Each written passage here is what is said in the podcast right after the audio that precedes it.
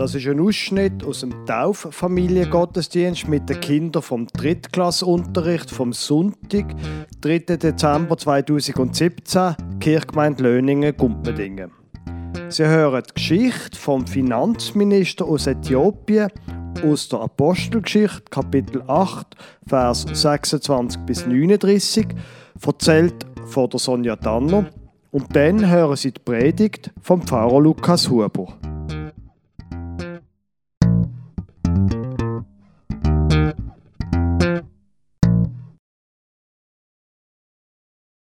In der Mittagszeit, es ist heiß auf der staubigen Straße, die von Jerusalem wegführt, rollt eine vornehme Kutsche.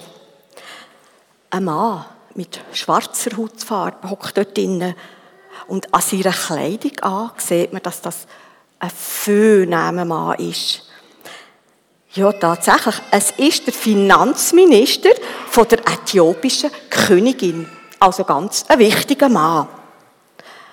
Und der Mann liest ganz aufmerksam in seiner Schriftrolle. Er legt sie weg und seufzt. Ja, also, jetzt habe ich doch extra die Reise auf Jerusalem gemacht. Und ja, so weit weg von daheim. Und seit Jahren interessiere ich mich auch für den Gott, den ich lernen kennen von diesen Juden, die einen einzigen haben. Und endlich habe ich die Gelegenheit gefunden, von Äthiopien den weit Weg zu machen auf Jerusalem. Und was habe ich jetzt davon? Was hat es mir gebracht?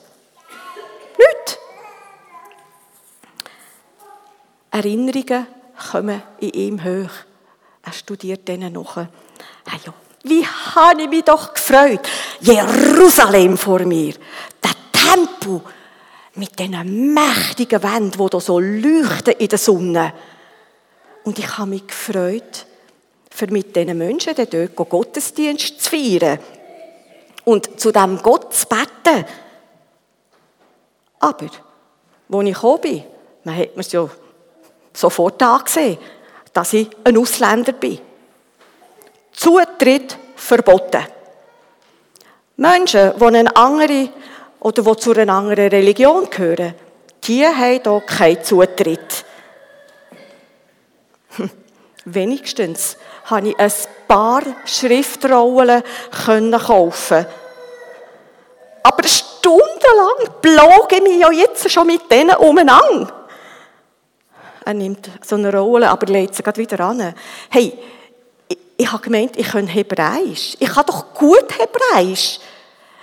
Aber diese Sätze, ich verstehe nichts davon. Was, was wollen die mit diesen Sätzen sagen? Dann fängt er laut an lesen. Wie ein Schaf, das zur Schlachtung geführt wird, und wie ein Lamm, das vor seinem Scherer verstummt, so tut er seinen Mund nicht auf. In seiner Erniedrigung wurde sein Urteil aufgehoben. Wer kann seine Nachkommen aufzählen? Denn sein Leben wird von der Erde weggenommen. Was soll das heißen? Ich sehe keinen Sinn in diesen Wort. Er liest das Ganze nochmal laut, in der Hoffnung, dass er vielleicht doch endlich kapiere, was da drinnen steht, was das bedeuten sollte. Als er den Kopf wieder aufhebt, sieht er, dass ein Mann neben der Kutsche neben ihm läuft, der ihn freundlich grüßt und fragt, Verstehst du, was du da liest? Kein Wort, verstehe ich, sagt der Minister. Aber vielleicht kannst du mir es ja erklären. Ich bin der Philippus. Ich kann dir schon sagen, was das bedeutet, das Lamm, was da damit gemeint ist. Jetzt machst du mich aber neugierig, sagt der Minister. Und seine schlechte Laune ist plötzlich verschwunden. Hey Philippus, komm, steig ein. Und dann erzählst du mir, was das so bedeutet. Der Philippus steigt ein und fährt an zu erzählen von Jesus. Jesus, der hat sich um Menschen gekümmert, von denen, wo andere gar nichts haben wissen Das sie kranke Menschen waren oder behinderte Menschen. Die sind auch aus dem Gottesdienst oder vom Gottesdienst ausgeschlossen worden. Und genau diesen Menschen hat Jesus gesagt, Gott ist genau für euch gekommen, extra für euch da, oder besonders für euch. Und das hat die Menschen natürlich wieder froh gemacht. Jetzt ist der Minister hellhörig geworden. Mir ist es doch genau gleich ergangen. Die haben mich doch auch einfach vom Gottesdienst ausgeschlossen, weil ich eine dunkle Haut habe. Komm, erzähl weiter von dem Jesus. Seine Freunde, die haben ihn gekreuzigt, fährt Philippus weiter. Aber das ist nicht, wie sie gemeint haben, nachher das Ende und alles vorbei. Nein, Jesus ist uns erschonen und hat gesagt, grennt nicht, seid nicht traurig. Ich lebe jetzt bei Gott. Und auch wenn ihr mich nie seht oder nicht mehr seht, ich bin jeden Tag bei euch. Bis ans Ende der Welt. Und das, was ich euch gesagt habe, das ist nicht einfach jetzt fertig. Nein, das gilt immer, immer wieder. Und das müsst ihr weiter sagen. Der Minister ist jetzt ganz gespannt. Er beugt sich sogar richtig vor. Ja, und fragt, ja, hat er es denn wirklich weiter gesagt? ja, zuerst waren wir schon ein bisschen mutlos, sagt der Philippus. Aber dann, am Pfingstfest in Jerusalem, da ist Gottes Geist über uns gekommen. Es ist grossartig wie wir den Geist von Gott gespürt haben. Und Menschen sind zu uns gekommen, die wir gar nicht kennt haben. Sie haben mit uns reden. Ausländer aus ganz verschiedenen Ländern sind da. Sie haben zugelassen und haben gesagt, was Jesus gesagt und gemacht hat, das gilt doch auch für uns. Wir wollen auch dem Gott vertrauen. Der Minister ist jetzt ganz aufgeregt. Er kann schon gar nicht mehr ruhig hocken da in, in dieser Kutsche. Das ist doch genau das, was ich gesucht habe. Zu dem Gott möchte ich auch gehören. So wie es Jesus gesagt hat. Wenn ich doch nur bei diesem Pfingstfest dabei war und nur ein bisschen von dem Geist von Gott bekommen hätte. Der Philippus nickt nur kurz und erzählt weiter. Und dann, dann haben wir die Menschen getauft auf den Namen von Gott, auf den Namen von Jesus und den Heiligen Geist. Tauft. Was ist das? Tauft. Der Philippus tut dem Minister jetzt alles erklären, was Taufe bedeutet, wie das vor sich geht. Und am Schluss sagt er, weisst, wenn du nach dem Untertauchen wieder als neuer Mensch auftauchst, wo zu Gott gehört, dann wirst du spüren, dass dich Gott so lieb hat, wie gute Eltern ihr Kind lieb haben. Und diese Liebe, die kannst du auch anderen weitergeben. Und dann gehörst du zu all denen, die an die gute Botschaft von Jesus Christus glauben. Und Gottes Geist wird bei dir sein. Gott wird wie ein Licht sein in deinem Leben und dein Leben hell machen. Jetzt unterbricht der Minister. Kann ich denn auch getauft werden? Schau, dort, dort hat es doch gerade einen Bach. Komm, hey, Kutscher, halt da. Philippus, du kannst mich gerade taufen. Die zwei steigen aus und gehen zum Bach runter. Und Philippus tauft den Minister dort. Überglücklich geht er zu seiner Kutsche zurück. Er reist jetzt zwar allein weiter, aber er fühlt sich überhaupt nicht einsam. Jetzt weiß ich, denkt er, dass ich mit vielen, vielen anderen Menschen auch zu dem Jesus gehöre, wo an die gute Botschaft von Gott glauben. Und das Zeichen von der Taufe, an das, werde mich immer wieder erinnern können, auch wenn ich hier in Äthiopien bin. Weit weg von Jesus und von seinen Freunden. gut, dass es Taufe gibt. Liebe Gemeinde, in der Geschichte, die Sonja Danner vorher erzählt hat, da hat mir ein Satz, ein kurzer Vers, hat mich sehr, sehr beeindruckt. Das ist ein ganz markanter Satz. Apostelgeschichte 8, Vers 30, beziehungsweise 30 und 31. Da lief Philippus hin und hörte, dass er den Propheten Jesaja las und fragte, Verstehst du auch, was du liest? Er aber sprach, wie kann ich, wenn mich niemand anleitet? Das ist tatsächlich eine gute Frage. Wie soll man das alles verstehen? Viele Sachen in der Bibel, viele Sachen von der Kirche, die sind ja auch ziemlich schwierig zu verstehen. Zum Beispiel das mit der Kindertaufe. Seit Jahrhunderten tauft die Kirche Kinder, kleine Kinder, die am Anfang vom Leben stehen, die sich freuen, hoffentlich, und Eltern freuen sich über sie, die ins Leben rausgehen. Und dann werden sie tauft. Und wie wir das gehört haben in dieser Geschichte, wird die Taufe hier mit dem Tod und der Auferstehung von Jesus in Verbindung gebracht. Das ist noch ziemlich schwierig zu verstehen. Wie soll es das zusammenhängen? Ich meine, wir wünschen ihm doch vor allem Leben, im Ilias. Wie soll das zusammengehen? Das ist ehrlich gesagt nicht einfach zu verstehen. Aber wahrscheinlich fängt das Problem schon viel früher noch in der Bibel an. Wenn Sie auch schon einmal das Buch aufgeschlagen haben, auf der ersten Seite der Bibel, fängt es ja schon an. Da schafft zuerst einmal Gott die Welt. Gut, wir wissen ja, die Welt ist irgendwie entstanden. Und dann kommt die merkwürdige Geschichte mit dem Paradies und dann kommt die merkwürdige Geschichte mit der Schlange. Gott hat da Adam und Eva in den Garten hineingesetzt und gesagt, schaut mal, ich habe für euch gesorgt.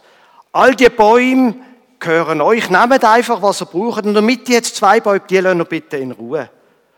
Und die Schlange kommt dann und sagt, jo, also Gott, wie ist das? Was will der? Könnt euch da eigentlich überhaupt etwas? Und die Schlange, die sagt Misstrauen. Und sie wissen, wie die Geschichte weitergeht. Die beiden Menschen essen dann am Schluss von diesen Bäumen und sie haben dann gar keine großen Erkenntnisse, sondern das, was passiert ist, sie werden aus dem Paradies raus vertrieben. Gott sagt, wenn ihr kein Vertrauen in mich habt, dann will ich euch nicht mehr um mich herum. Das ist nicht einfach zu verstehen. Wobei, wenn ich in mein eigenes Leben schaue, dann ist das mit dem Gottvertrauen manchmal tatsächlich ein eine schwierige Frage.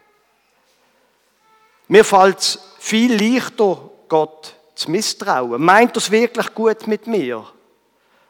Als dass es mir leicht fällt, zu vertrauen darauf, es kommt schon gut. Es kommt gut mit mir, mit meinem Leben. Es kommt auch gut mit dem Leben von meinen Kindern. Aber eben, und dann geht es ja erst noch weiter in dieser Geschichte. Viele Menschen scheitern quasi daran, die beiden Geschichten miteinander zu verbinden. Die Geschichte von dem Anfang, ganz am Anfang und mit dem von Jesus. Wieso sollen jetzt die beiden Geschichten zusammenhängen? Dabei, wenn man die Bibel genau liest, dann ist ja da Jesus genau wegen dem Misstrauen, wo in die Welt gekommen ist, hat er genau wegen dem, ist er selber auf die Welt gekommen. Das heißt in der Bibel, er sei von Gott her gekommen. Und nicht wollen bei den Menschen sein, zu ihnen sagen, schaut mal, es gibt keinen Grund, dass ihr Misstrauen habt. Ihr könnt Vertrauen haben. Gott liebt euch. Ihr seid herzlich willkommen. Ihr seid eingeladen bei ihm. Da wird niemand ausgeschlossen. Auch wenn die damalige Kirche quasi gesagt hat, euch wollen wir nicht haben. Und dann ist er bereit gewesen, heisst in der Bibel, sein Leben zu geben. Alles, was er hatte, sein Leben zu geben für die Menschen aus Liebe. Er ist bereit gewesen, zum geschlagen werden, gefoltert werden und zu sterben, gekreuzigt zu werden, aus Liebe für die Menschen. Puh, große Themen. Und der Ilias, der versteht das heute noch nicht. Und vielleicht geht es ihm dann einmal, wie es dem Mann aus Äthiopien gegangen ist. Wie kann ich das verstehen, wenn mich niemand anleitet?